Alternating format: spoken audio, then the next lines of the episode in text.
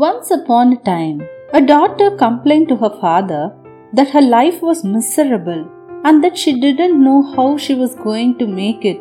She was tired of fighting and struggling all the time. It seemed just as one problem was solved, another one soon followed. Her father, a chef, took her to the kitchen.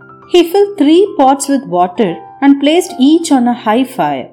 Once the three pots began to boil, he placed potatoes in one pot, eggs in the second pot, and ground coffee beans in the third pot. He then let them sit and boil without saying a word to his daughter. The daughter moaned and impatiently waited, wondering what he was doing. After nearly 20 minutes, he turned off the burners. He took the potatoes out of the pot and placed them in a bowl. He pulled the eggs out and placed them in a bowl. He then ladled the coffee out and placed it in a cup.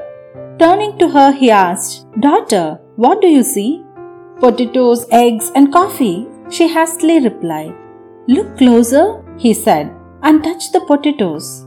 She did and noted that they were soft. He then asked her to take an egg and break it. After pulling off the shell, she observed the hard boiled egg. Finally, he asked her to sip the coffee. Its rich aroma brought a smile to her face. Father, what does this mean? she asked. He then explained that the potatoes, the eggs, and coffee beans had each faced the same adversity, the boiling water. However, each one reacted differently. The potato went in, strong, hard, and unrelenting, but in boiling water it became soft and weak. The egg was fragile, with a thin outer shell protecting its liquid interior until it was put in the boiling water. Then the inside of the egg became hard. However, the ground coffee beans were unique. After they were exposed to the boiling water, they changed the water and created something new. Which are you? He asked his daughter.